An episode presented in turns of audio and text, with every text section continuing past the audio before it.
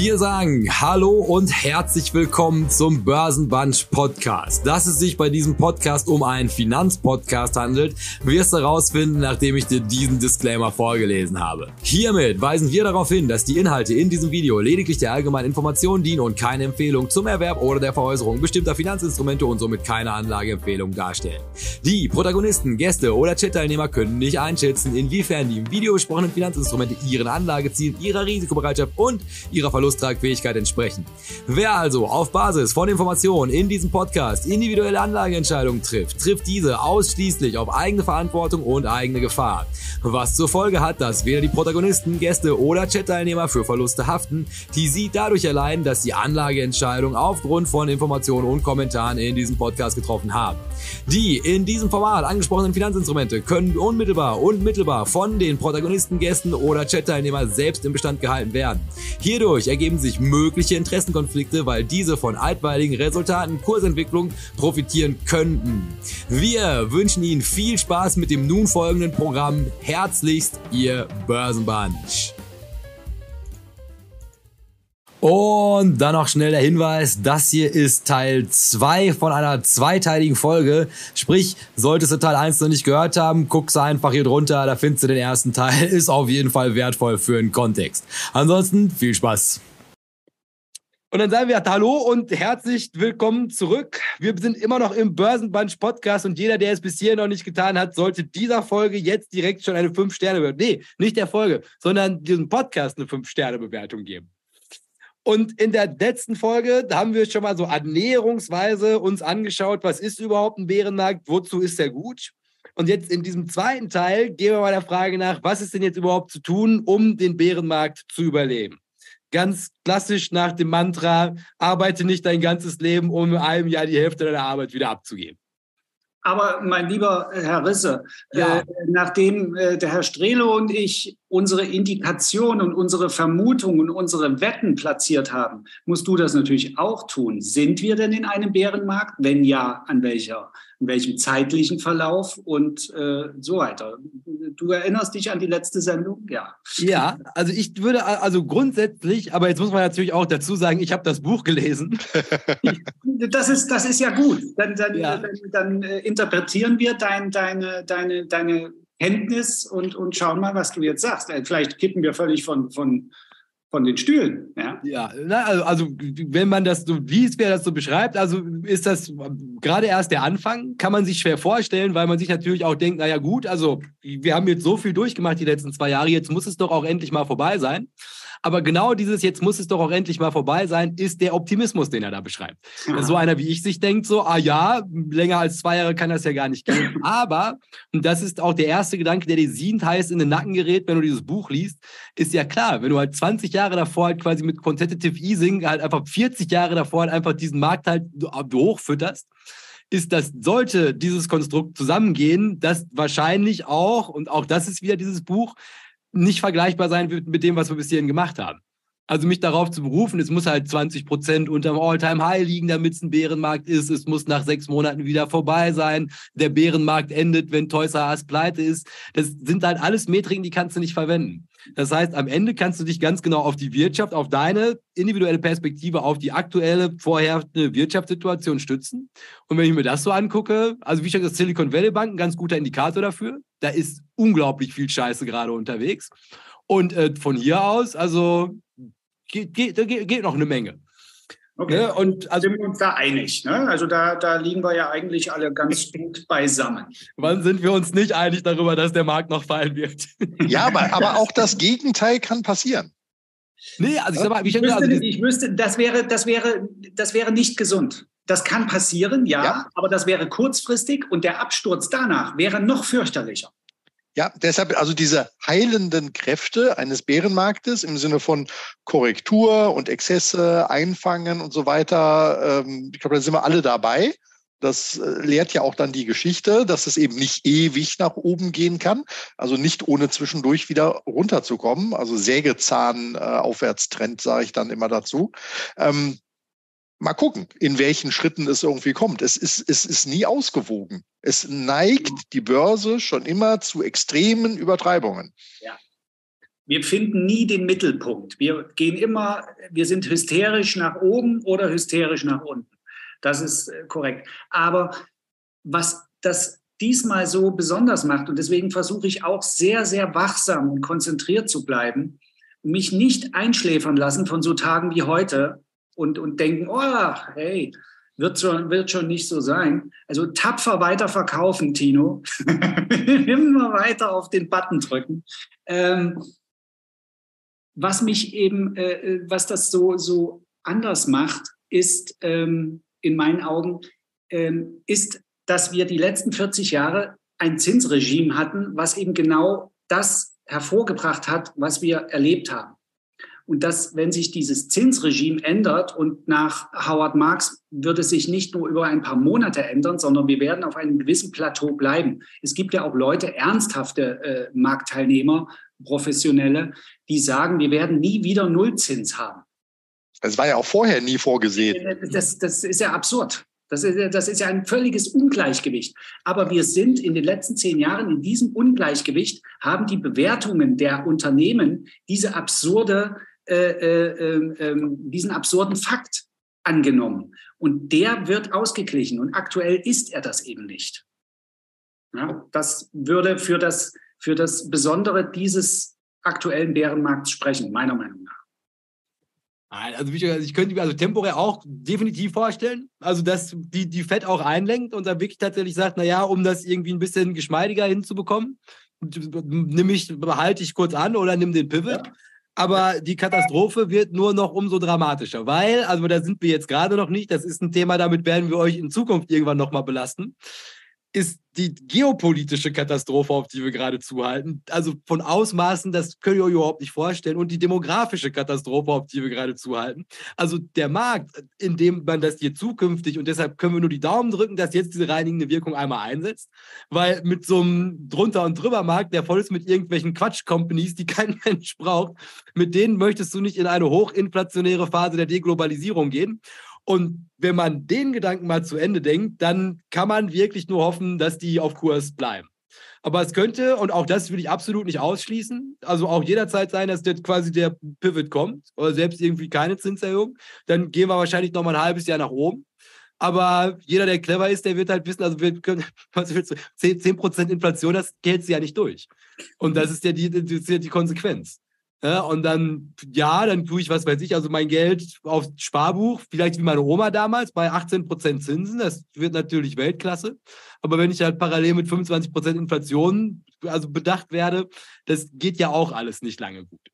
Das heißt also, in irgendeiner Form muss gehandelt werden. Und auch wenn das die denkbar ungünstige, naja, also die, die, aber es ist, das muss man ja auch immer noch mal mit dazu sagen ist das, worüber sich die Leute jetzt Sorgen machen, das ist ja im Endeffekt auch nichts anderes als Geld, was wir uns in der Vergangenheit aus der Zukunft geliehen haben. Ja. Oh ja, dann gehen die Arbeitsplätze verloren. Ja, Arbeitsplätze, die wahrscheinlich nie gebraucht worden sind, die auch nur Teil von diesem Exzess gewesen sind.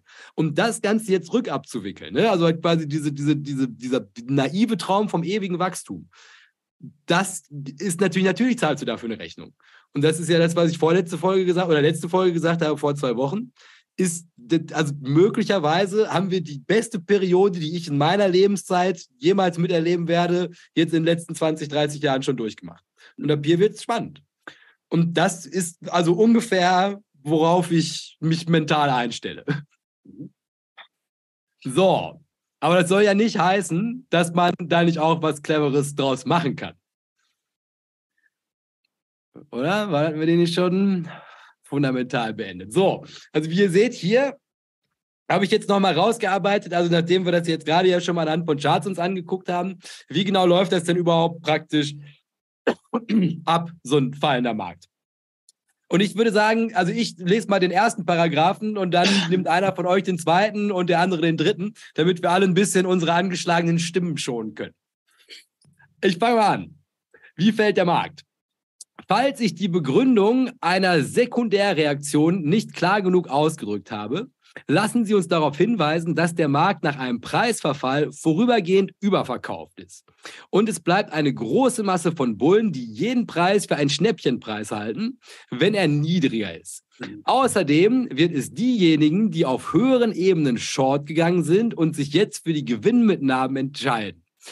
Es ist diese Kombination, die eine große Rallye oder eine sekundäre Reaktion des Bärenmarktes auslöst. Wunderbar. Ich mache weiter. Die Umstände, die die Rallye beenden, sind folgende. Wenn die Preise steigen, etwa um die Hälfte der vorhergegangenen Aufwärtsbewegung, wenn die Preise steigen, etwa um die Hälfte der vorhergegangenen Aufwärtsbewegung, beginnen Händler wieder mit Leerverkäufen, also Short. Und diejenigen, die die jüngsten Tiefs gekauft haben, werden schöne Gewinne sehen und diese realisieren. Exakt. Diejenigen, die seit Beginn der Bässe nichts getan haben, werden Preise sehen, die sich in der Nähe ihrer Einstandspreise befinden. Einige beginnen zu verkaufen, um nun einen kleinen Verlust zu realisieren. Da das Vertrauen der Öffentlichkeit durch den vorangegangenen Niedergang erschüttert ist, werden nur wenige abwarten, wie weit die Preise steigen. Sie nehmen einen relativ günstigen Preis für ihre Aktie, solange sie noch können. Also quasi das, was wir in den letzten zwei mhm. Jahren Börsenbunch hier in so Fragmenten immer mal dargestellt haben, war ich auch begeistert. Also er hat das auf eine Seite bekommen. Und wenn man sich mal fragt, also wie genau funktionieren diese gerade beschriebenen Zacken, das sind die. Das sind die Handlungen dahinter. Ja. So, dann unterteilt er den Bärenmarkt in drei Phasen. Die großen Beine werden wie folgt rationalisiert. Das erste große Bein tritt auf, wenn die euphorischen Erwartungen unrealistisch hoher Aktienkurse aufgegeben werden. Die zweite Phase tritt auf, wenn mehr Aktien aufgrund schlechter wirtschaftlicher Bedingungen, niedrigerer, niedrigerer Einnahmen, ein Anstieg der Arbeitslosigkeit und so weiter verkauft werden.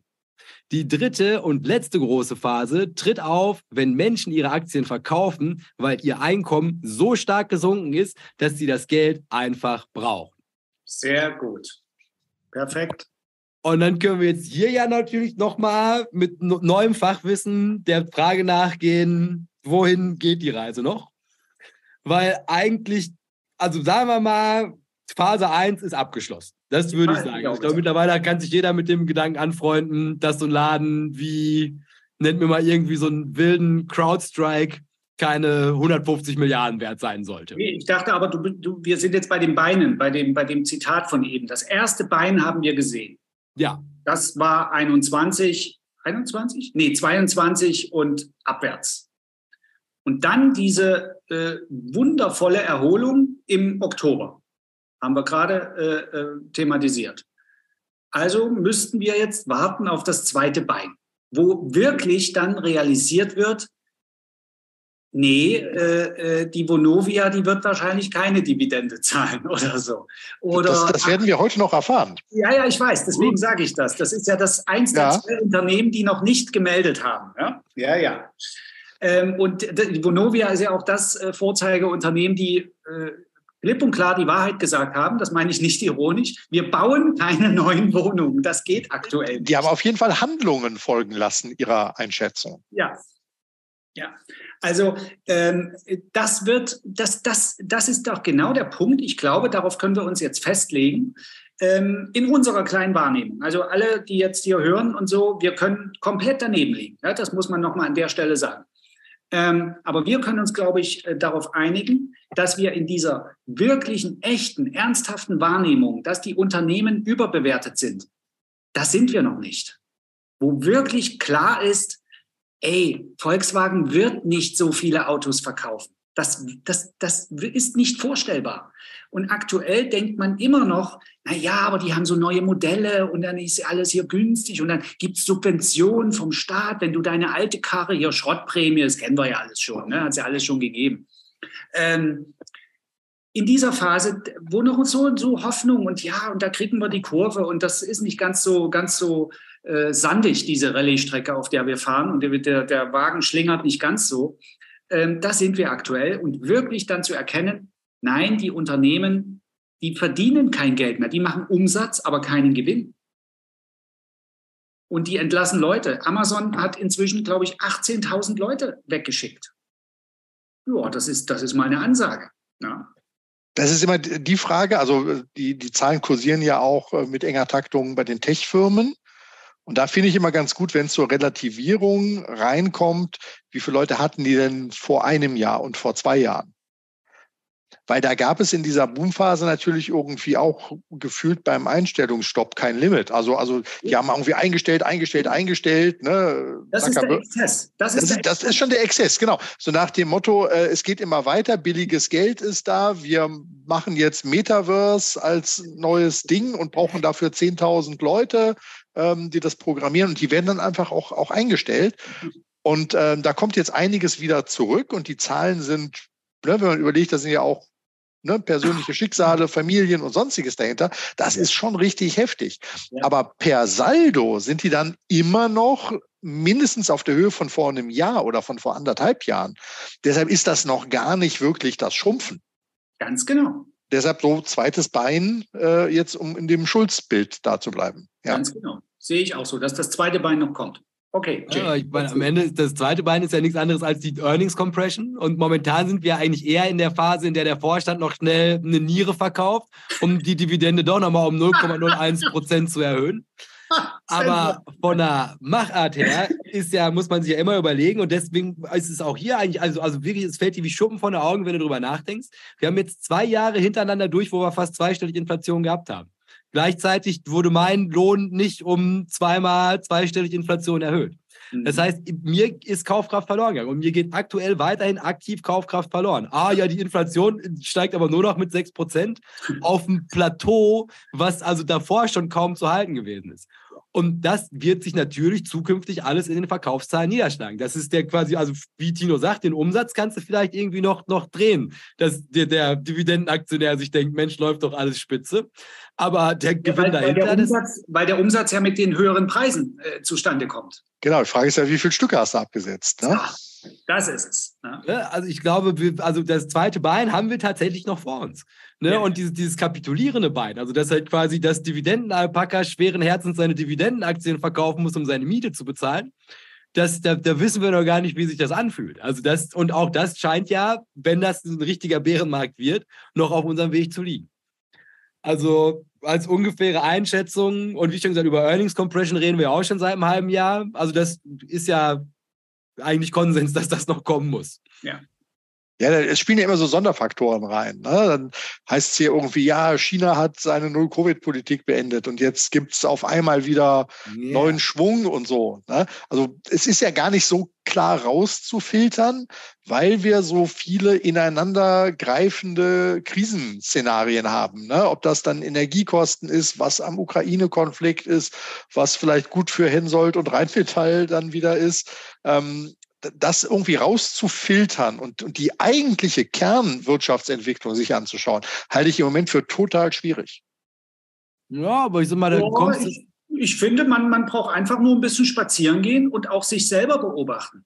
Ähm, Gehe ich jetzt, äh, bestelle ich bei Vestier irgendwelche äh, Secondhand äh, Yamamoto-Klamotten? Nein, tue ich nicht. Ja? Also ich sehe das, das ähnlich, ne? Also weil du also, komm mal bei mir auf den Balkon und rauch mal eine Zigarette mit mir und guck dir den Parkplatz an von dem Luxus-Supermarkt, der unter meinem Haus ist. Vor ja. drei Jahren konntest du da keinen Parkplatz bekommen, weil sie sich alle nicht, nicht einbekommen haben, die teuren Sachen in dem teuersten Supermarkt aller Zeiten zu kaufen. Und jetzt mittlerweile, also da könnte ich, könnte ich ein Zelt aufbauen und da auch noch wohnen und das würde überhaupt keinen stören, ist genug Platz da. Also, die, also in der Realwirtschaft, Aktien als schlechter Indikator dafür, wie es dem Markt geht, da siehst du schon. Ne? Also die Leute fahren jetzt wahrscheinlich lieber noch ein Stück weiter und kaufen es beim Aldi oder beim Lidl. Und nur ich, weil ich, weil ich da immer runter, weil es direkt über meinem Haus, unter meinem Haus ist, muss da, bin gezwungen, da einzukaufen. ja, weil du, weil du kein Spritverfahren willst. Das ist ja auch, äh, das ist, das ist vielleicht sogar clever, ja. Äh, ja. ja. ich rechne das mal durch bei Zeiten und sage euch dann Bescheid, ob es sich gelohnt hat, dann irgendwie für meine Nippes jeweils 20 Cent pro Artikel noch mal mehr zu bezahlen. Gut. Weil dann kommen wir nämlich jetzt zum spannenden Teil, nämlich Taktik in einem Bärenmarkt. Und da sagt er, die vielleicht wichtigste Taktik in jedem Markt besteht darin, ihre schwächsten Anlagen loszuwerden, ihre stärksten zu halten, ihre Verluste schnell zu begrenzen. Und auch hier möchte ich nochmal, weil auch der, über den habe ich lange nachgedacht, wenn auch nicht an der Elbe. Aber als Tino letztes Mal erzählt hat, dieses, du musst abreißen wie ein Pflaster. Du musst die Entscheidung treffen und am Montag machst du. Ja. Und ich habe ja, das kann, macht man, das macht man doch nicht. Und man muss doch irgendwie den Gedanken erstmal noch hin und her werfen und sich das gut überlegen und was und wenn. Und dann aber je länger ich drüber nachdachte, ne, also halt quasi dann am Ende ist es der Optimismus und du denkst das Ding tot. Und dann hast du es im Depot. Und dann minus 5, minus 10, minus 15 und denkst dir an dem einen Tag, wo ich die Chuspe gehabt hätte. Und Verluste schnell begrenzen. Stops zu verwenden und ihre besseren und ihre besser agierenden Wertpapiere in Ruhe zu lassen, bis sie angenehme Gewinne bringen.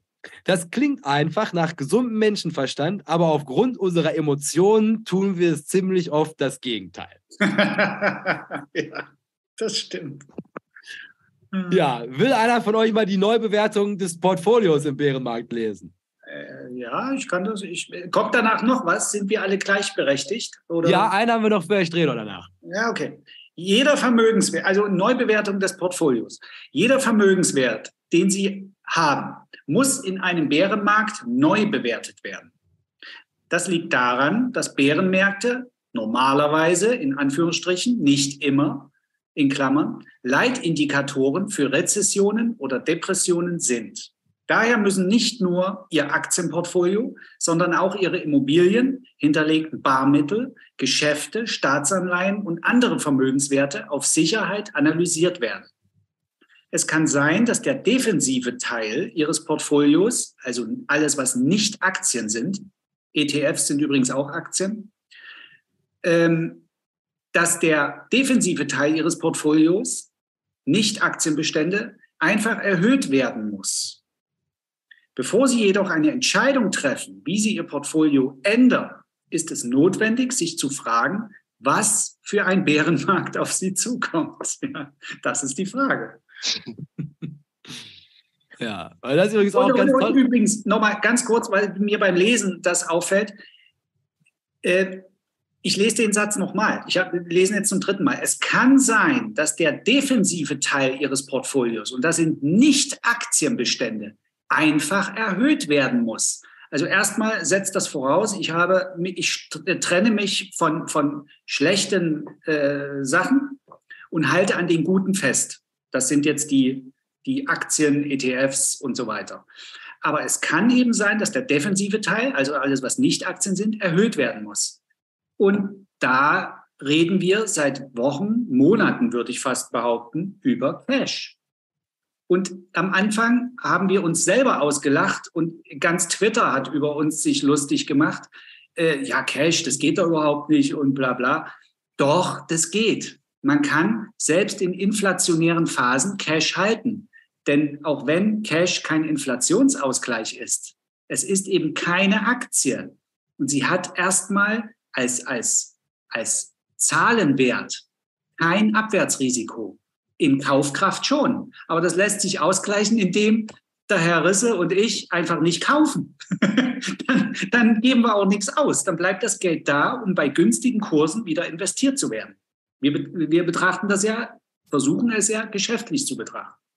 Und deswegen kann man an der Stelle den defensiven Teil auch mit Cash übersetzen. Und in der aktuellen Phase Cash zu haben, also äh, man schläft wirklich gut. Oder, Jay? Gleiches gilt übrigens auch für den teuersten Supermarkt dieser Welt. Das halt, ne, dann gehst dann einfach, schlägst du zu, wenn, wenn Preisangebot, wenn Rabatte gerade da sind. Genau. Und äh, ist am, am Kapitalmarkt genau das Gleiche. Ja, das halt quasi die, die kleinen Dellen. Und wie schon gesagt, und ich, das würde ich sofort allein in diesem Markt mir jetzt solche Gedanken gar nicht groß machen zu müssen. Ne? Also, weil ich, ich verpasse jetzt lieber die ersten 10, 20 Prozent der Rallye, bin aber dann halt quasi, fahr wieder, weiß, wohin ich fahre, als in diesem Markt jetzt halt irgendwie das Risiko einzugehen. Und wie schon gesagt, jetzt, wenn man die sowas hier durchliest, und es sich halt wirklich so anfühlt, als ob das gefühlt das erste Drittel so, so eines Bärenmarktes erst passiert ist bis hierhin dann glaube ich, kann ich mir gut vorstellen, dass ich irgendwann auch nochmal zu Schnäppchenkursen Schnäppchenaktien kaufen werde. Ja. Denn bei dem letzten Satz, dann bin ich durch, äh, äh, musste ich ja ein bisschen lachen beim Lesen. Äh, denn bevor man eine Entscheidung trifft, muss man sich fragen, was für ein Bärenmarkt auf uns zukommt. Und diese Definition haben wir ja jetzt in den letzten 20 Minuten äh, äh, gemacht und sind der Meinung, das ist aber unsere Meinung, das muss jeder für sich bitte auch äh, analysieren und, und, und bewerten. Ähm, wir sind der Meinung, dass wir noch nicht mal in dem zweiten Bein sind und schon gar nicht in einer Kapitulationsphase, wo wirklich die Leute verzweifelt sind und wo du auch keine Gespräche mehr über Aktien hörst. Das ist wie 2000, 2001. Herr Strelo wird sich erinnern, kein Mensch hat sich mehr über Aktien unterhalten. Das war tot als, als, als Begriff. Ja? Und in der Phase sind wir noch lange nicht. Ja, wenn das Alpaka verkaufen muss. Ja. Da habe ich einen schönen Spruch zugehört. Aktien sind selten beliebt und billig. Clever. Sehr gut, sehr gut, sehr gut. So, manchmal, weil, manchmal weiter. Ja, weil jetzt klären wir die Frage, was für ein Bärenmarkt das ist Genau, verschiedene Arten. Sie sollten politische, wirtschaftliche und monetäre Daten untersuchen, um zu entscheiden, welche Art von Rezession und oder Bärenmarkt sich wahrscheinlich in den nächsten Monaten oder Jahren entwickeln wird. Wird es kurz und bündig aller 1987 oder 1990 wo die zugrunde liegende Wirtschafts- und Finanzinfrastruktur nicht sehr stark beschädigt wird, wenn überhaupt? Wird es eine inflationäre Rezession sein, wie sie in den 1970er Jahren gesehen wurde? Eine Rezession, die vielleicht nicht sehr tief ist, aber langwierig sein wird, weil sie nicht enden kann, bis die Inflation aus der Wirtschaft verdrängt wird. Wird es deflationär oder nur desinflationär sein? Ganz gleich, was die Regierung tut, um Liquidität zu schaffen, wenn Unternehmen und Verbraucher dagegen ankämpfen, die in einem von Angst geplagten Umfeld weniger ausgeben, werden die Bemühungen der Regierung scheitern. Oder wird es eine Kombination der oben genannten sein? Sobald Sie diese Bewertung vorgenommen haben, können Sie Änderungen an Ihrem Portfolio vornehmen. Ich will einer mal kurz die Bewertung machen. Ich glaube, das ist nicht so schwer. ich gehe mal ganz stark davon aus, es wird wahrscheinlich die inflationäre Rezession. Also, so, das meinst du mit Bewertung? Du, du, du willst wieder in, in deine Volker-Phase rein. Ja, ne, das. Äh ja, also will irgendjemand noch daran zweifeln? Ich, ich sage, es wird ich bleibe bei dem, Anders. was vorhin vom Herrn Schulz ganz genau schon gesagt wurde. Kein Bärenmarkt gleicht einem anderen. Nur die, der Verlauf, der technische Verlauf zum Beispiel, ja, also jetzt auch von mir Grüße an Herrn Geier, muss ja auch mal sein. Der technische Verlauf, den können wir bestimmt, äh, da können wir viele Parallelen sehen zu früheren Märkten. Aber die Ursachen oder die, die Faktoren, die da äh, einwirken, die das Ganze überhaupt ins Rollen bringen, das sind jedes Mal andere und deswegen würde ich gar keine von diesen Punkten wählen. Ich befürchte auch. Äh, es, es gibt so viele Spielarten und Kombinationsmöglichkeiten, ähm, weil sich eben Technologie, Wissen, Erfahrung, Umgang, Regulatorik, Regierungen, alles ändert sich. Äh, deshalb wird es irgendwie schwer vergleichbar sein. Gut, ich sag mal, also wenn man es jetzt nicht so an den 1970er Jahren festmachen möchte, will man ja schon, also wir haben absolut historisch hohe Inflationsraten. Ja. Und äh, ich gehe auch mal davon aus, also ich meine, um eine Rezession kommen wir ja nicht drum herum. Also ich meine, wenn wir nicht die Inflation weiter eskalieren lassen wollen, also dass unser Bärenmarkt einfach Inflation auf Inflation auf noch mehr Inflation wird, bis, keine Ahnung, Hyperinflation ist und endlich Weimarer Republik, Mensch, das wäre ja klasse. Und ich glaube, das wird niemand zulassen.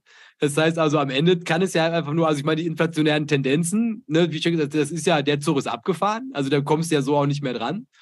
Und dann musst du, du musst die Rezession provozieren. Das sehen wir ja. Also Frau Lagarde, der ist das ziemlich egal, ob die Credit Suisse gerade pleite geht oder nicht. Die schiebt weiter. Und ähm, das ist Name of the Game. Also halt quasi die Wirtschaft muss jetzt gebremst werden bei gleichzeitig enorm hohen Inflationsraten. Also ich glaube, wenn man irgendwie, und das sagt er ja, also man muss ja eine ungefähre Blaupause haben, wie man sich hier fortbewegen möchte, denke ich, dass wir mit inflationärer Rezession wahrscheinlich noch am ehesten an das aktuelle Marktumfeld rankommen. Da, das unterschreibe ich. Man ist am ehesten in der, in den, bei den aktuellen Faktoren, die wir wahrnehmen und die gerade wirken. Da sind wir am ehesten bei dem zweiten äh, Szenario. Richtig. Ja, was, was mir mit dem 70er-Jahre-Vergleich nicht gefällt, ist das Thema Arbeitslosigkeit. Ganz genau. Ähm, Demografie ähm, damit. Ne? Vielleicht ja. ist es die Demografie, die uns rettet vor einer Massenarbeitslosigkeit. ja. ja. Ja, aber der Faktor fehlt und ich glaube, der passiert nicht in diesem Ausmaß wie in den 70ern. Denn damals gab, kam eben wirklich auf einen Rentner noch so und so viele Arbeitnehmer und heute hat sich das Verhältnis eben quasi umgedreht. Ja, habe ich schon gesagt, demografische Katastrophe, das müssen wir nochmal noch mal gesondert machen. Ja, auf jeden Fall. So, und oh, dann. Das ist ja immer, immer schwieriger zu lesen. Also wir, wir bleiben da unserer Tradition treu. Ne? Weiß auf weiß Herr Strelo, in den 90ern wärst du geprügelt worden in der Agentur, oder? Ja, das, das, hätten wir doch gar nicht äh, äh, zusammenkleben können als Layout. Mal, es, es, gab in Düsseldorf genau einen Copyshop, der weißen Toner hatte. Weil früher wurden die Montagesachen, wir reden in der Zeit vor Desktop Publishing, äh, wurden die tatsächlich äh, quasi geklebt und zusammengemacht. Und es gab mhm. einen Copyshop mit weißem Toner. Damit konntest du weißen Text auf schwarzem Untergrund dann oder auf farbigem Verlauf und Untergrund machen. Äh, heutzutage geht das anscheinend auch in PowerPoint, ja. Und dann wurde das ausbelichtet auf Folien. Ja? Richtig, dann hast du. Äh, Geschichte. Genau, genau. Da wird das in vier Farben separiert und so weiter. Also wir mit großen Datenträgern durch die Stadt gelaufen. Ja. Ich, ich sehe weiterhin das Problem nicht. Ich, ich und meine Düsseldorfer Werbeagentur, wir wären grandios pleite gegangen, wahrscheinlich wegen Weiß auf Weiß, aber hätten trotzdem die besten Bilder von Bern in Rallye-Autos bei einem Sprung über eine Rampe gehabt. Das stimmt. Das, das ist, was äh, am Ende zählt. Äh, also an der Stelle kann man nur sagen, der, der Podcast verpasst nichts, was die Foliengestaltung angeht. Aber die süßen Bitte Beeren, was? die süßen Beeren hinter der Windschutzscheibe, die sind natürlich Gold wert. Also ich finde also auch gerade heute der Podcast verpasst unendlich viel. Das sind tolle, tolle Hintergründe dieses Mal. Ja, das ist richtig mit viel Liebe im, im Fieberdelirium die zusammengestellt. Das ist Rallye Finnland, lese ich gerade. Das ist in Finnland, dieses springende Auto über irgendeine Bodenwelle. Ne? Das ist die Finnland-Rallye. Ja, guck an, was, was wir hier alles haben. Lieber ja. Podcast, kommt euch das mal lieber angucken und abonniert den Kanal, während ihr da seid. Ja. Ja, weil schließen tun wir auf, auf eine positive Note, nämlich, dass Bärenmärkte tatsächlich eine erlernbare Fähigkeit sind. Und da schließt sich jetzt der Kreis zu den einleitenden Worten. Sagt er, es ist daher emotional einfacher, die Existenz eines Bärenmarktes so lange wie möglich zu leugnen. In der Hoffnung, dass er verschwindet und sie sich nicht damit auseinandersetzen müssen. Leider ist dieser Ansatz der sichere Weg zu schrumpfenden Vermögenswerten das Heilmittel, unser Wissen in diesen Bereichen zu erweitern, wo es gebraucht wird. Vertiefen Sie unser Wissen über Bärenmärkte, Depression, Rezession und die Taktiken, die erforderlich sind, um von diesen Situationen zu profitieren. Wenn Sie dies tun, wird unsere Angst, wird unsere, unsere Angst abnehmen, obwohl sie vielleicht nie ganz verschwindet. Mhm. Ja. Wunderbar. Also der generelle Aufruf, und das ist mehr oder minder auch für dieses Buch steht, also ich meine, wie schon gesagt, das ist auch überschaubar. Also ich glaube, bisher mehr als 200 Seiten, wo er also auch das, also übrigens auch für Herr Geier, also er hat auch so ganz viel so, so technische Analysezeug, wie man da, also mit, mit welchen Indikatoren man arbeiten muss, wie man das halt irgendwie sieht, aber für Tino auch, also ganz viel wunderschön über, über Sentiment, über Anlegerpsychologie, ne, wie sich auch diese Beine bewegen. Also der guckt da wirklich aus allen Perspektiven drauf. Und am Ende, ne, wie schon gesagt, also quasi der Konsens ist, und das ist auch das, was mich am Ende so begeistert hat, dass er halt wirklich darauf hinweist, also ne, all das, was du jetzt hier gelernt hast, bisschen, ist halt einfach eine Fähigkeit, die brauchst du, wenn du an der Börse aktiv sein möchtest. Punkt. Um dann einfach irgendwie zu sagen, ich bin der Beste darin, Value-Aktien auszuwählen, das ist super, aber du bist dann halt auch mehr oder minder, also hast die komplette Flanke offen, um in so einem Bärenmarkt richtig mies zerlegt zu werden. Und dann sagst du natürlich, ja, aber ich kassiere ja die Dividenden zwischendrin und ich mache mir auch so keine, das sind alles Qualitätsaktien, das ist wie Philip Morris, das habe ich in 100 Jahren noch. Äh, und auch da sieht man jetzt im aktuellen Umfeld und weil es gerade gut passt, das klappt bei der Credit Suisse ja eigentlich auch nicht. Und das ist ja auch eine Bank, die gebaut ist für die Ewigkeit. So wie Lehman Brothers das damals übrigens auch gewesen ist. Also un unumstößlich. Und dass man sich hier, und das ist halt genau das, worum es halt bei dieser ganzen Bärenmarkt-Thematik geht und was ich übrigens auch, also hoffentlich, Daumen gedrückt für mich, aus diesen furchtbaren letzten zwei Jahren mit rausnehme, diese Lektion gelernt zu haben. Also das ist halt quasi dieser komplette Bereich, wenn die Märkte mal richtig fallen. Und ne, so plus minus alle sieben Jahre passiert das ja unglücklicherweise. Da halt einfach viel besser reagieren zu können. Und das ist natürlich, das ist halt so, wie, wie verhalte ich mich, wenn mein Auto sich überschlägt? Ne, wie mache ich den Gurt los? Wie schlage ich die Scheibe ein? Alles so Dinge. Man glaubt, das wird mir nie passieren. Aber wenn es halt kommt, das Fahrsicherheitstraining beim ADAC gemacht zu haben, rettet Leben. Und das Gleiche gilt für dein Portfolio. Und das ist mein Key Take-Home von diesem Buch. Und deshalb also warme Empfehlung. Und ich hoffe auch, glaube ich, ein ganz guter Überblick über, was man so, wieso es wichtig ist, sich mit sowas auseinanderzusetzen. Und was sagt ihr denn jetzt zu Harry D. Schulz, glaube ich, dieser und Bear Market Strategies? Ich habe das Buch natürlich schon. Äh, vielen Dank. und ähm, äh, also es ist ja nichts Neues für mich, natürlich. Ne, hauptberuflich mit dem Ganzen ähm, äh, beschäftige ich mich damit und klingt, ich habe es noch nicht angelesen, klingt super spannend und bestärkt mich eigentlich darin, du hast diesen Elbe-Spaziergang angesprochen, Sonntag sich, also erst am, am Freitag ein bisschen nachgedacht, am Sonntag nochmal und am Montag zack, zack, zack. Also richtig auch in, in, in ja, schon ordentlich groß, äh, gleich Nägel mit Köpfen gemacht. Und so ein Buch werde ich lesen, einfach wie eine Art Training werde ich das, werde ich das nehmen, mentales Training, immer aufmerksam bleiben und vor allem immer zu denken, heute habe ich zum Beispiel ein, eine Sache verkauft, ich sage nicht welches äh, Unternehmen, was ich mal toll gefunden habe, und die sind aber auch in negative Schlagzeilen gekommen, habe ich bei Quotrix verkauft. Hallo. Und, ähm, und ich hätte mir sagen können, ja, das ist ja eigentlich ein gesundes Unternehmen und so. Und das meine ich jetzt mit mentalem Training. Ja? Und ich mache das mal, ich denke mal laut. Und die sind ja schon so tief gefallen, also das wird schon wieder und die betreiben doch da ihre Sachen und alles. Nein, das mentale Training für mich, und das erhoffe ich mir von dem Buch, und diese Sendung übrigens nimmt das schon komplett äh, äh, für sich in Anspruch, meiner Meinung nach. Also das ist schon ein mentales Training heute, diese Sendung zu gucken. Ähm, sich zu sagen, und was ist, wenn sie nochmal 50 Prozent fällt? Diese Aktie? Will ich dann dabei sein? Und was ist, wenn sich diese Gerüchte bestätigen über das möglicherweise buchhalterische, hm, hm, und man weiß es nicht, und was ist, wenn dies? Und was ist, wenn das? Also sich zu trainieren, das hatten wir eingangs, dass nicht die Hoffnung dabei ist, um die nächste Ecke, da ist ein Wirtshaus und da haben wir auch wieder Handyempfang, so diese Gruselfilme. Ja? Äh, das ist Hoffnung und das ist gut, dass man den Wrong Turn, diesen Kannibalen da entkommt. Ja? Sehr ekliger Film. Und ähm, und das ist an der Börse falsch und das muss man mental trainieren. Und ich würde das als Trainingsbuch bezeichnen. Also du hast quasi geübt in der Praxis Abschied zu nehmen. Ganz also dich, dich von Ideen, in die du dich mal verliebt hattest, ja. auch wieder zu trennen ja. und zu sagen, wir hatten eine schöne Zeit, ja. ne, aber mh, hm, für die Zukunft glaube ich irgendwie nicht richtig dran. Und auch im Verlust. Und ah, genau, auch, auch im Schmerz. Ganz nicht, konkret, nicht im, das, das wird schon wieder. Ja, weil weil äh, mit, mit 30 Prozent Gewinn auszusteigen, naja, das ist ja noch halbwegs okay. Ja? Aber mit 30 Prozent Verlust auszusteigen, das ist nicht okay.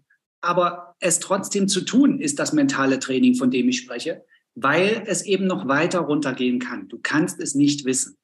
Und ja. Hoffnung auf dieses Wirtshaus, was um die Ecke liegt und wo alles wieder prima ist. Da gibt es Essen, da gibt es Trinken, da gibt es Handyempfang. Diese Hoffnung ist komplett äh, auszuschalten, an, in meiner Meinung nach, im Börsengeschäft. Ähm, das ergibt keinen Sinn. Der 20-Jährige, der braucht überhaupt nicht hinhören, was wir jetzt sagen. Alles klar. Aber, also, äh, noch mal eine, eine Anekdote. Die 2000er Jahre, 2000 bis 2010, betrachtet man als verlorenes Jahrzehnt. Der S&P ist nämlich unterm Strich in diesen zehn Jahren auf der Stelle getreten. Nichts ist. Aber dazwischen ist schon eine Menge passiert, aber netto, netto hm, so. Ja. Und, und, und wenn ich äh, 60 bin, will ich nicht mit 70 aufwachen und sagen, oh, das ist ja immer noch dasselbe Kontostand wie damals. Das, das geht einfach nicht. Und ich weiß nicht, ob es nach zehn Jahren zu Ende ist, nur weil das 2000 bis 2010 der Fall war, was ich gerade erzähle. Vielleicht dauert es ja 20 Jahre. Äh, Jay, du hast doch mal eine Phase äh, äh gefunden, 20 Jahre. Die 70er. so. Und deswegen mentales Training üben, auch wenn es weh tut, zu sagen, weg damit. Ich habe in der letzten Sendung vor 14 Tagen auch mal so, so ein, äh, wer noch so ein paar Restpositionen rumliegen hat, Mach doch einen Bündel draus, habe ich noch gesagt, Herr Strelo. Ne? Mach, ja, doch, ja. mach doch fünf Loser, bündel die, also mach es wie damals in der Finanzkrise, ne? bündeln und ein Triple A draufschreiben, weil die Microsoft ist auch noch mit dabei. Eigentlich ist es gut gelaufen die letzten Tage wieder. Ich ja? weiß. Und dann kannst du noch einen sechsten Verlierer mit reinpacken in, in das Paket. Und weg und weg. Ja? Man weiß also, nie, was kommt. Ja, da, also Stop-Loss-mäßig äh, bin ich mehrfach geweckt worden. Äh, also was abgesichert war, ist dann auch tatsächlich äh, weggegangen. Also und trotzdem sind es 50 Positionen. sind aus irgendwelchen Gründen 70 geworden in der Zwischenzeit. Die geladene Waffe. Ja, es, verführt, es verführt doch sehr. Ja. ja, das ist ja genau die Frage, ob wir auch noch jetzt äh, von dem, jetzt sind wir im, im Trennungsprozess drin und, und äh, in, in eine vorsichtige Sache. Ähm, ich habe es im Chat jetzt irgendwie auch schon im Augenwinkel gesehen was soll man denn dann kaufen? Also jetzt, jetzt kommt gleich wieder das Plädoyer für Cash, ist schon klar. Aber gibt es eine andere Art von Unternehmen, die in diesen Bärenmarktphasen dann trotzdem eine gute Wahl sind? Also ne, die, die, die klassischen Cash-Cow-Kandidaten äh, würden mir so einfallen. Ne? Ja, ähm, aber, aber äh, eine General Mills, die kennen wir doch beide. Ja. Ähm, ich habe die mal gehabt, da hat die 50 Dollar gekostet. Da äh, dann habe ich die, glaube ich, gekauft. Dann ja. war sie bei 80. Ja. Hat, dem, hat sich an dem Geschäftsmodell was geändert? Nein, in der Zeit. Hat sich an der Dividendenpolitik was geändert? Nein. Hat sich an den Umsätzen was geändert, an Lieferverträgen? Haben die irgendeine ganz tolle, spacige neue Lebensmittelzutat erfunden? Nein. Das heißt, bei 80 ist der Laden definitiv ein anderer als bei 50 von der Bewertung. Mhm. Ist doch klar. Ähm, es ist schwierig, weil äh, äh, natürlich diese, diese, diese Idee, was kann man denn da jetzt machen? Aha, defensiv, Pharma wäre auch noch so ein Thema. Das ist schon vorweggenommen. Eine, eine Pfizer war bei 60 Dollar und steht jetzt wieder bei 40. Da wird es vielleicht wieder interessant, aber ich kenne eine Pfizer noch, da stand sie bei 32. Und da war sie okay bewertet und hat eine Dividendenrendite von viereinhalb oder so gemacht. Ähm, es ist, der, der Gesamtmarkt ist immer noch zu hoch. Und wenn der Gesamtmarkt fällt, wenn wir also das zweite Bein und äh, womöglich das dritte Bein finden, wenn wir uns auf diese Theorie, auf diese, auf diese Sichtweise, auf dieses Szenario, Drehbuch für die Märkte, wenn wir uns darauf einigen, dann, dann bleibt nicht eine General Mills einfach bei 80 Dollar stehen. Die zieht es mit runter. Ja, ja, und dieser Punkt, also an der Stelle war, war das der Stop-Loss, der den Gewinn äh, gesichert hat. Ne? Dann da ist man halt irgendwann halt wieder raus und ja. überlegt, steige ich wieder ein. Ne? Aber ich, ich, ich verstehe das irgendwie ganz gut bei anderen halt auch, dass diese, diese Untätigkeit irgendwie kein Zustand sein kann.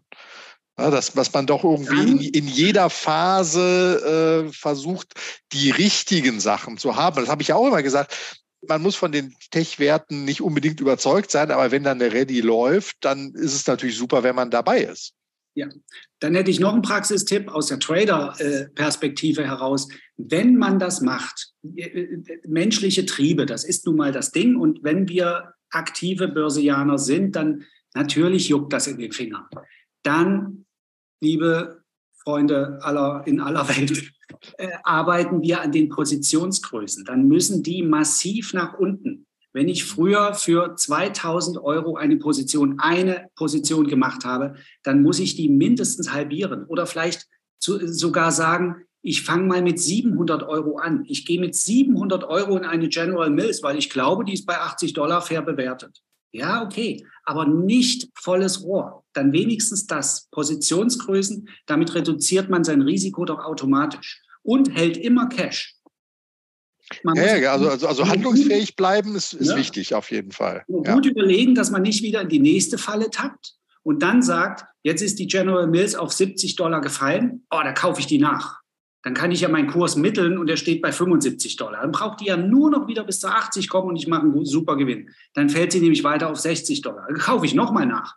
Dann wird die Position groß. Es gibt ganz viele Leute bei Instagram und, und leider auch bei Twitter äh, immer mehr zu sehen, die, die ähm, äh, solche, solche äh, Taktiken äh, vorstellen und propagieren und die jetzt, wo wir doch gerade der Meinung sind, der Bärenmarkt ist noch ein sehr junger und sehr, sehr fröhlicher Bärenmarkt aktuell, von den Aktienkursen her, nicht in der Wirtschaft, ähm, dass die dann schreiben, ähm, ja, ich kann aber leider nichts mehr kaufen, weil meine, meine Position, die ich so geplant habe, ich habe eine Portfolio-Gewichtungstheorie äh, äh, und habe mir das alles überlegt.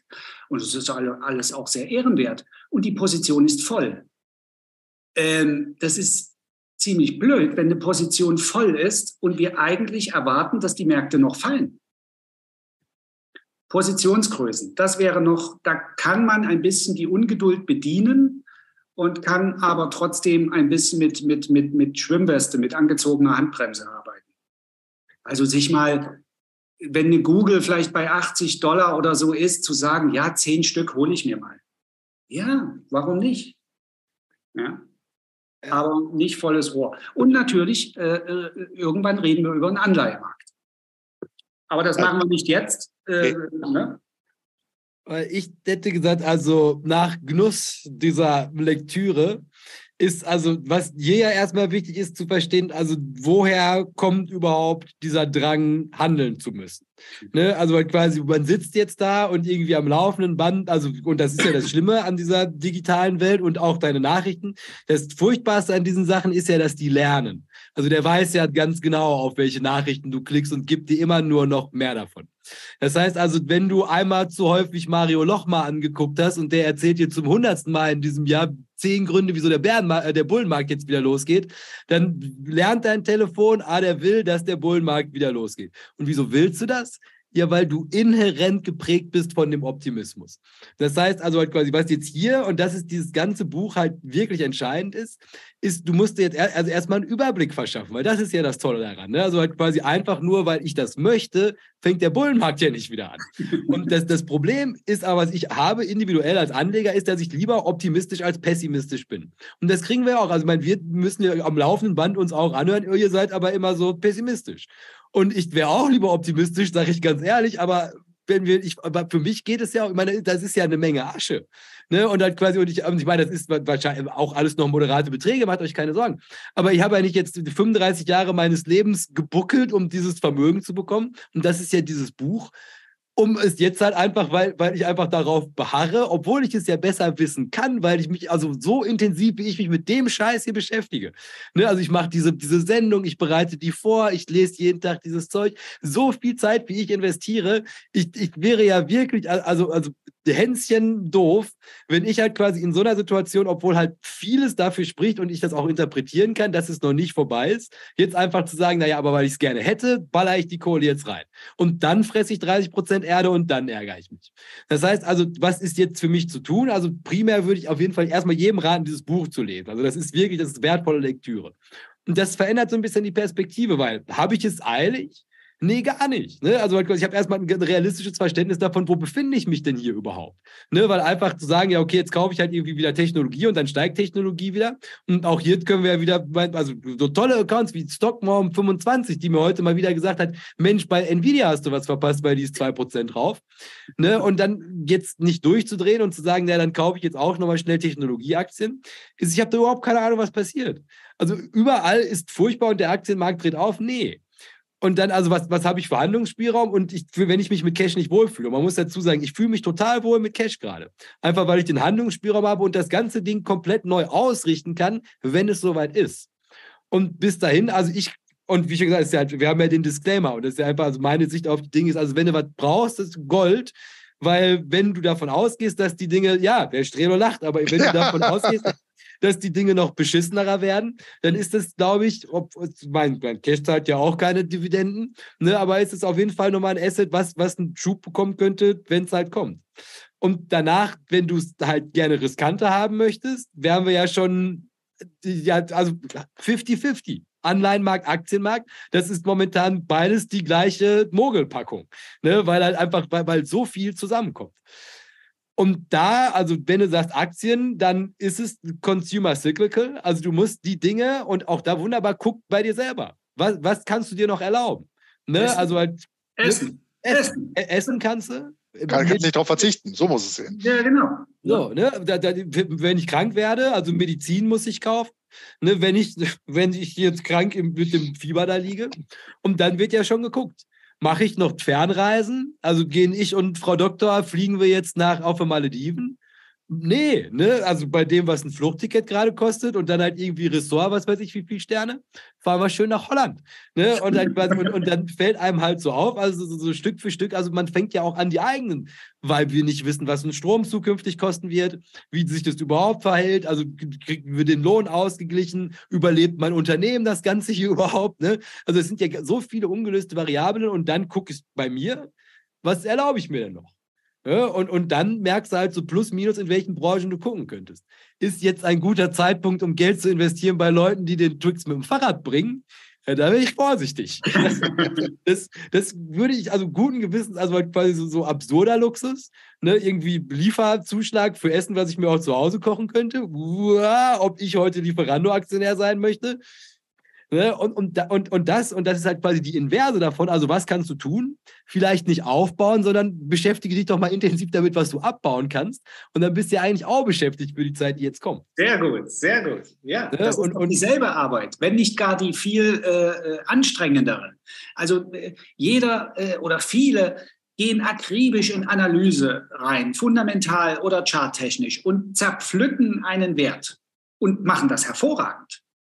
Wieso wenden viele diese akribische Vorgehensweise nicht an, wenn es nach unten geht, wenn es um den Ausstieg geht, wenn es um Money Management geht, wenn es darum geht zu sagen, nee, mein Investment Case stimmt nicht mehr.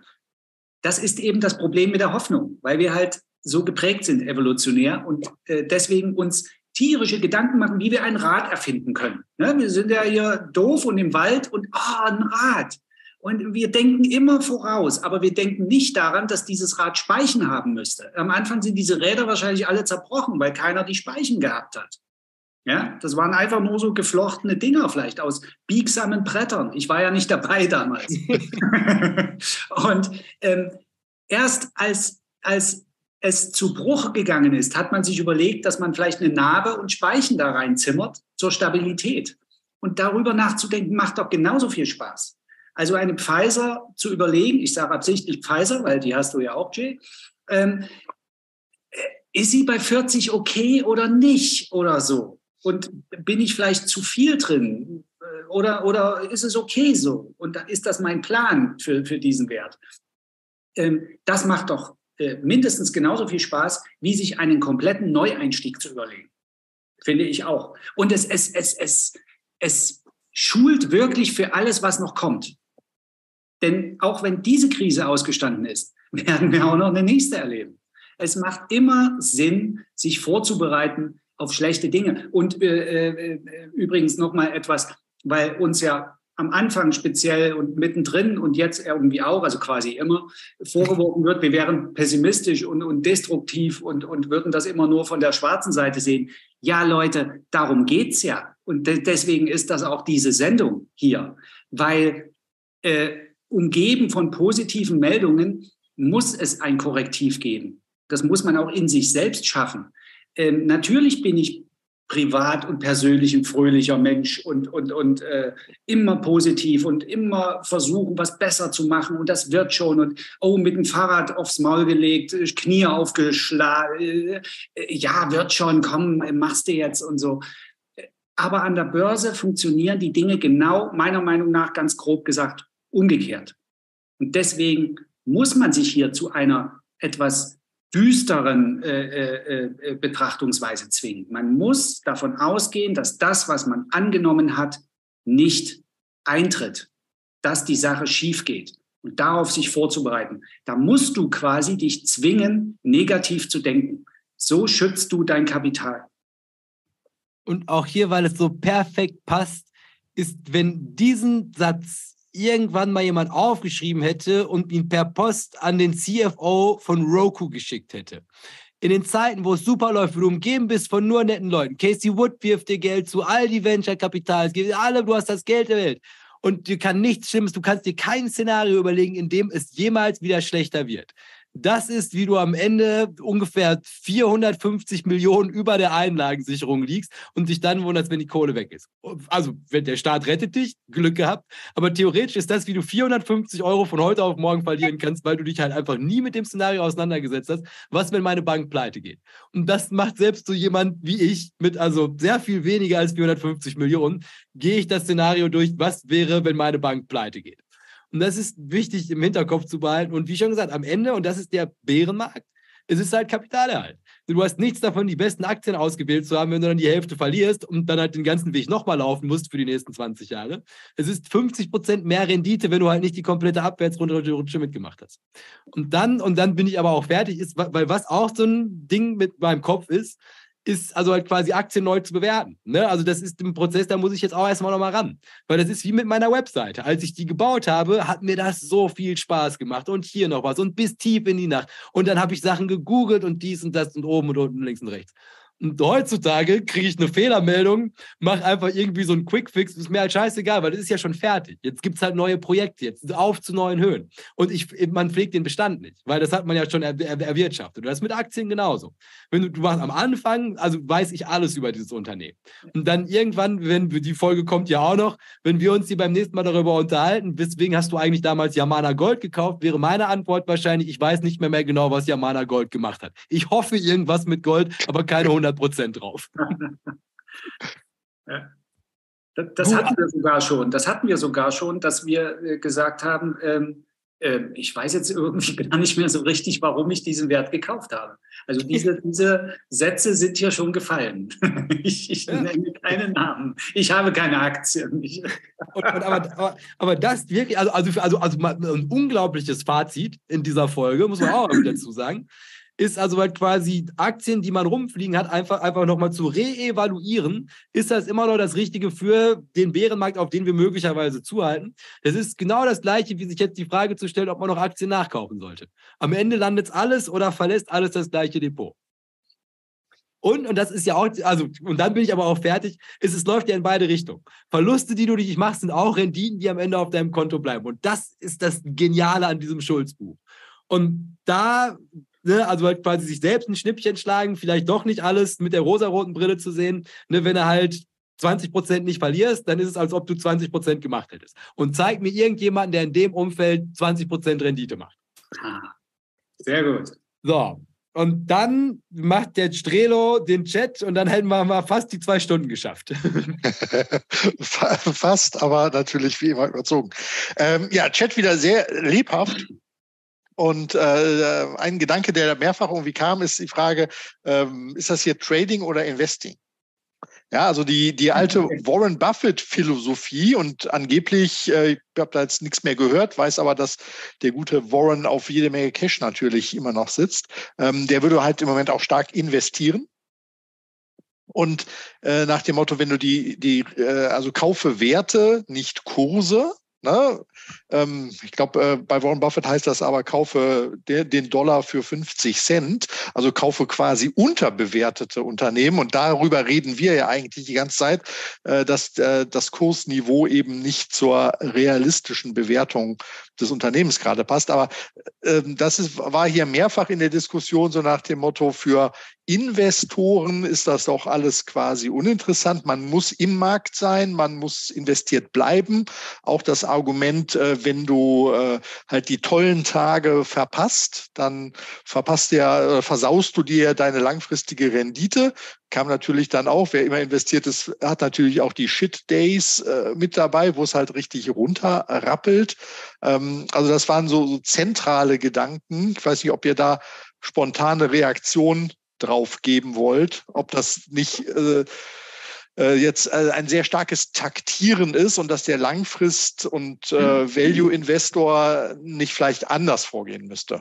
Also ich überlasse Jay zu sagen, dass das eigentlich schon wieder Teil der ganzen äh, Selbstbeweihräucherung äh, ist, dass man sich sagt, na ja, aber ich bin ja Investor. das überlasse ich dir, Jay. Ich sage nur, ähm, äh, eine Sache, im amerikanischen Sprachraum gibt es diese Unterscheidung nicht. Die gibt es wirklich nur im deutschsprachigen äh, äh, ähm, Sprachraum zwischen Investor und Trading. Überlegt mal genau, worüber wir hier gerade sprechen. Und ich versuche etwas langsamer zu sprechen. Ähm, das ist alles Handel. Es ist nur eine Frage des zeitlichen Horizonts. Es ist Handel. Ich kann heute eine Coca-Cola kaufen, weil ich der Meinung bin, sie ist fair oder unterbewertet im Sinne Buffets. Und dann kann ich die zehn Jahre halten. Und ich kann sie auch vererben. Aber es ist ein Handel, den ich eingehe, in dem Moment, wenn ich sie kaufe. Und sie kann auch pleite gehen, die Coca-Cola. Wenn sich Kinder dran verschlucken und irgendwelche Gerichtsprozesse warten.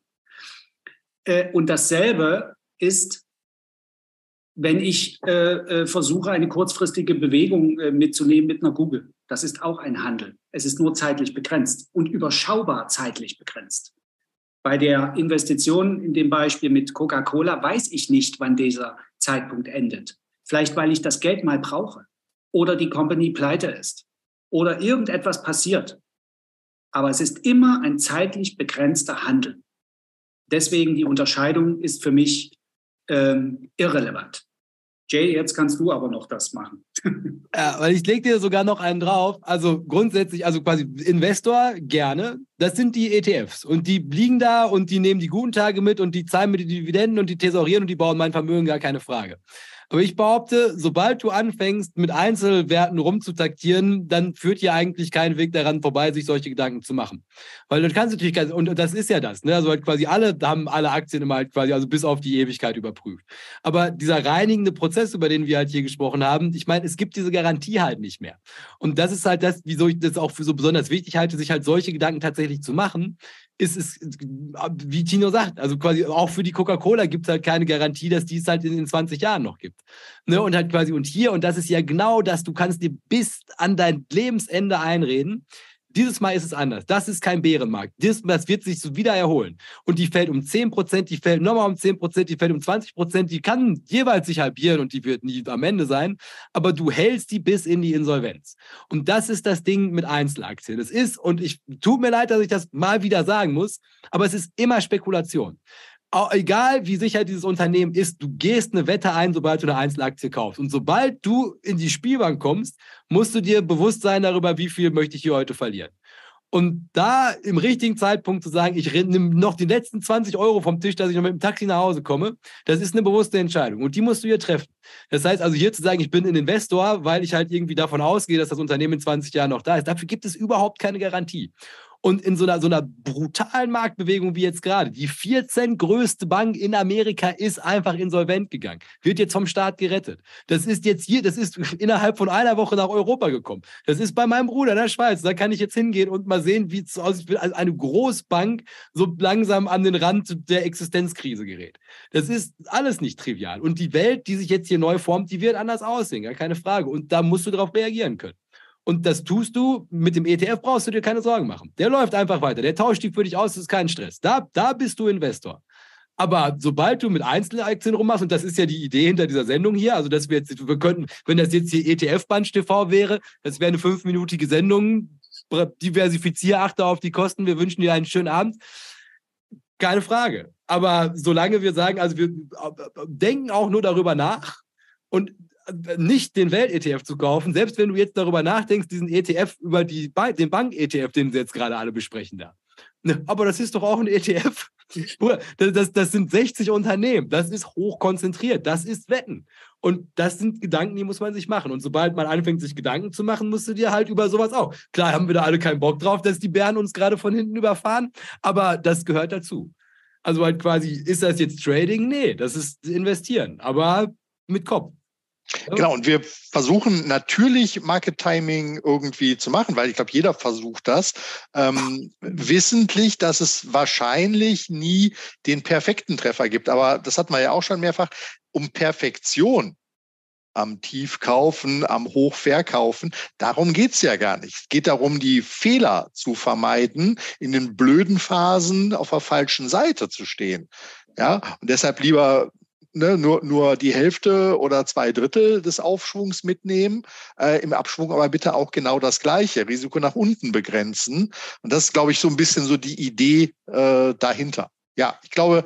Das ähm, ist aber auch unglaublich wichtig, was du da gerade sagst. Ne, weil halt quasi die ganze Welt, ganz Finanztwitter macht sich Gedanken darüber, die Aktien günstig zu kaufen. Und das ist genau das gleiche, nur von der anderen Seite. Nur weil es halt eine positive Konnotation hat, ist es halt irgendwie das Normalste der Welt, dass die Leute versuchen, Aktien günstig zu kaufen. Genau. Aber eine Aktie günstig oder, oder zu einem guten Zeitpunkt zu verkaufen, oh, du kommst vom Kurs ab, die Dividenden und die guten Tage, aber es ist, es ist, und aber diese Perspektive, und das ist das Tolle an diesem Buch. Ne, das, also es öffnet dir halt wirklich den Kopf für, sobald du taktierst, geht es in beide Richtungen. Es gibt kein Yin ohne Yang. Also Wahnsinn. ich glaube, wir haben auf jeden Fall zum Problembewusstsein beigetragen. Das ist nicht immer die Lösung, aber äh, kann einem vielleicht vor größerem Unheil bewahren und dann wäre doch schon äh, ein positives Karma für uns alle sicher. Also Chat lohnt sich definitiv zum Nachlesen. Auch nochmal expliziten Dank an Tino, äh, was äh, den Impuls angeht, über sein Portfolio und die Werte da drin nachzudenken. Da sind wohl offensichtlich auch Handlungen auch daraus abgeleitet worden. Das darf ich hier also explizit nochmal rausgeben. Ja, und äh, vielleicht dreht ja tatsächlich irgendwie der Markt. Also sprich, die Trendwende könnte auch sein. Also wir haben sehr viele Optimisten im Chat drin. Äh, das ist ja schön, dass wir unterschiedliche Meinungen auch haben. Äh, die geht ja auch gar nicht darum, irgendwie zu gewinnen oder so, sondern einfach nur äh, sich darüber zu streiten. Das macht der Uwe ja auch immer sehr gerne. Für jede Idee, die er hat, freut er sich über jeden, der versucht, ihm die wieder auszureden und ist da konstruktiv unterwegs. Also Grüße auch nochmal an die Richtung hier. Ja, ich glaube. Weil dann hier würde ich ganz gerne einfach nur, weil, weil ich das auch, weil mir das ein Anliegen wäre können bitte mal, also Le Leute, die wir, also wirklich, also jetzt nicht einfach nur für Spaß da reinschreiben, so ich sehe das aber anders, die also wirklich optimistisch sind. Also die halt sagen würden, innerhalb der nächsten sechs Monate dreht der Markt und zwar massiv zum Positiven. Wirklich, also mir reichen Stichpunkte, aber einfach mal als, als Kommentar mal drunter setzen, was jetzt die Gründe wären, wieso der Markt dreht. Weil es wirklich will, und dann nicht einfach eine Behauptung, sondern auch zumindest mal eine, eine Idee liefern. Also ein, ein Drehbuch für die Märkte im positiven Sinne. Also es passiert das und das und deswegen äh, ähm, steigen die Märkte. Ne? Also einen Grund. Genau, und dann, dann, machen wir das nächste Woche und dann gehen wir das mal durch. Ne, weil, also wie schon gesagt, weil ich bin der Letzte, der jetzt halt irgendwie sagt, dass das, das muss mit der Brechstange jetzt halt alles niedergehen. Aber mir ist mein Geld halt auch zu schade, als dass ich jetzt halt einfach sage, nur weil ich gerne möchte, dass alles gut wird, wird alles gut. Ne? Und, und deshalb, also, also lasst uns gerne mal die andere Seite beleuchten. Ja. Nur unglücklicherweise, und das ist das Problem, vor dem ich stehe, als der, der die Folien hier macht, ich finde nichts. Also ich finde wirklich, ich würde gerne, aber ich finde nichts Gutes. Also wo ich jetzt sage. Demografie ist der einzige Rettungsanker, den ich aber noch nicht vollständig durchblickt habe. Aber äh, vielleicht gibt es da Fachleute, die uns da behilflich sein können oder Leute, die uns da versorgen können. Demografie ist tatsächlich das, der neue Faktor. Kam, kam auch im Chat drin, vielleicht äh, gibt es das ja auch nochmal dann ein bisschen ausformuliert, argumentiert, nach dem Motto, wenn die Weltbevölkerung weiter steigt, dann äh, kann auch Wirtschaftswachstum ohne definitorische Grenzen weiterhin möglich sein. Ja, also die, die Idee kam auch, fehlt mir aber noch so ein bisschen Fleisch dran, äh, warum Afrika äh, irgendwie die Weltwirtschaft jetzt retten könnte. Das, ich meinte es auch mehr äh, aus dem Gesichtspunkt, dass wirklich händeringend in jedem Bereich Personal gesucht wird. Ja. Und es kein Personal gibt. Und deswegen auch horrende Gehälter gezahlt werden, zum Teil in, in, in High-Potential-Positionen. Äh, äh und das war eben bei früheren Bärenmärkten, 70er Jahre ganz extrem, war das eben anders. Da wurden die Leute auf die Straße geschickt und die haben auf der Straße gestanden. Und ein, ein, ein, so ein federleichtes Sozialsystem wie heute gab es da auch nicht. Ja. Aber die Kosten, also, also das ist eine Folge für sich und also, ja. weil ich lese gerade, also für das, das schlimmste Buch, was ich Zeit meines Lebens jemals gelesen habe. Und das beschäftigt sich genau mit dieser Problem. Also was heißt das überhaupt, dass irgendwie im Jahr 2019 es mehr Leute äl älter als 65 als unter fünf Jahre gibt? Und das sind also Konsequenzen, dass, naja, ich meine, wo, wenn nicht hier, aber ich hätte jetzt gesagt, das will man gar nicht wissen. Also da kann man sich wirklich einfach nur also dankbar schätzen, dass man nicht zu den Leuten gehört, die jetzt unter fünf Jahre alt sind, weil das ist wohl keine, ist keine gute Entwicklung. Ja, ja. Also ich habe auch ansatzweise habe ich aus dem, aus dem Bereich was gehört, dass es, es führt, das ist das, was ich so entnommen habe beim Überfliegen, es könnte dazu führen, dass wir unsere kompletten Sozialsysteme und unsere kompletten gesellschaftlichen Strukturen völlig neu denken müssen. Ist das das? Ja, ne? Das, ja, also das, das ist sozusagen die Message. Und damit sind wir natürlich in einem absoluten Utopiebereich, den wir uns einfach nicht vorstellen können. Den können wir uns wirklich nicht vorstellen. Ja. Ja, ja. und es wird, es, wird, es wird auf jeden Fall, also es, wird Konflikt, es wird wirkliche Konflikte geben. Also das, was sich jetzt gerade so langsam am Horizont formt, es wird, das, das spitzt sich zu mit Demografie. Und ne, wie schon gesagt, also ich habe den ja gerade so lapidar, aber das ist eine unglaublich schlechte Neuigkeit. China und Russland machen zusammen mit dem Iran eine Militärübung und das sind auch aber alles schon so Prozesse, aber das machen wir aber anders. Davon lassen wir uns heute die Laune in dieser optimistischen Folge. Aber nee, vielleicht aber auch gar nicht. Äh, das müssen wir uns wirklich gut überlegen, denn ich bin tatsächlich ein frohgelaunter Mensch. Und das will ich eigentlich nicht hören. Nee, das wie schon gesagt. Also das, das, von mir aus lese ich das für mich und ich kann da auch mir was aufschreiben in mein Notizbuch. Lies, lies aber, das nicht. aber damit will ich, will ich, ich will darüber nicht sprechen. Ah. Ja, ich, würd, ich würde sagen, wir machen jetzt erstmal eine optimistische Folge mit dem, ja. was die Leute uns hier drunter schreiben. Und bitte ja, schreibt uns hier was drunter. Das würde uns, da haben wir wirklich Lust auch drauf. Und das sind wir den Leuten auch schuldig. Wenn ihr was mit Qualität, im besten Fall mit Quellen auch liefert. Ja, bitte. Genau. Also nicht mit Chat-GTP. Ne? Da, da kommen keine Quellen. Das ist schwierig. Ja, und auch so, also auch bitte kein Jim Cramer. Ich möchte auch nichts von Großteil der Leute, die sonst so also in den sozialen Medien Optimismus verbreiten. Schon im besten Fall irgendwas mit einer echten Quelle. Gut. Das wird eigene, oder, eine eigene Erfahrung, oder eigene Erfahrung aus dem eigenen Unternehmen, dass da gesagt wird, ja, wir haben jetzt das und das neu gemacht und dies und jenes. Aber äh, ja, es wird, es wird schwierig. Ich bin gespannt. Ja, vielleicht auch nicht. Vielleicht sind wir einfach so mit, der, mit den Augen vor der Wand und alle, alle sehen es, nur wir nee, nicht. Aber nee, ich habe gerade gehört, äh, ich war ja mal in der nordhessischen Gegend, ne, Kassel und so, da ist in der Nähe in Melsungen ein weltweit agierendes Unternehmen, Medizintechnik, B. Braun. B. B. Braun. Ähm, ganz schwierig. Die Kanülen will keiner kaufen. Ich sage es mal salopp, Kanülen, die machen alles Mögliche im Medizinbereich, weil das einfach zu teuer ist. Es ist nicht konkurrenzfähig. Ganz schwierig. Der alte Braun ist in, in, in Rente gegangen jetzt, den kenne ich sogar noch. War mal IHK-Präsident in Kassel und so. Und da gibt es ja diese sinnlosen Veranstaltungen immer. Also wirklich ein, ein mustergültig geführtes Familienunternehmen. Lange, lange Tradition. Und ganz schwieriges Fahrwasser jetzt. Ja, also es wird schwierig äh, mit, äh, aber ich bin gespannt. hey, was, wir, wir gucken mal. Ja. Herr Strelo, haben wir noch was? Nee, also dann, dann schließe ich äh, tatsächlich mit dem, was positiv ist an fallenden Märkten, ist, dass man Dinge günstiger wieder kaufen kann. Ja? So. Ähm, und da sind wir ja tatsächlich wieder alle auf einer Linie, weil keiner von uns will sich ja aus äh, der kapitalistischen Grundidee verabschieden, äh, sondern will nur irgendwie die Übertreibung nicht mitmachen. Und das sollte es dann auch für heute gewesen sein. Ein Traum in lila, in Fliederfarben heute. Gut, ja, weil dann, also bedanken wir uns erstmal bei allen Leuten fürs Zuschauen. Also wie immer großartig mit den Ultras. Wir danken für Kommentare, für Daumen nach oben. Jeder, der es noch nicht getan hat, jetzt nochmal ein guter Zeitpunkt, dieser Folge einen Daumen nach oben zu geben. Und selbstverständlich, wer den Podcast ein bisschen durchgehalten hat, das ist doch fünf Sterne wert. Hallo? Ah, jetzt. Du, du warst gerade eingefroren. Ja, ich glaube, jetzt, jetzt hat das aber wieder. Ja. Ähm, hier, das war der falsche. So. Du gibst uns noch den Abspann. Genau, würde ich sagen, sehen wir uns alle irgendwann. Also nächste Woche müssen wir tatsächlich mal gucken. Also die wird ein bisschen speziell, weil Global Money Week ist, Freunde. Es ist www.gmvgermany.de. Tolles Programm, auch für eure Kinder. Da habe ich jetzt überhaupt gar nicht dran gedacht. Aber ja. Poste, poste das doch mal bei Twitter. Ja, und schreibe ich auch nochmal hier drunter. Ja. Mach das. Gutes Zeug. Ansonsten danke fürs Zuschauen und bis irgendwann nächste Woche.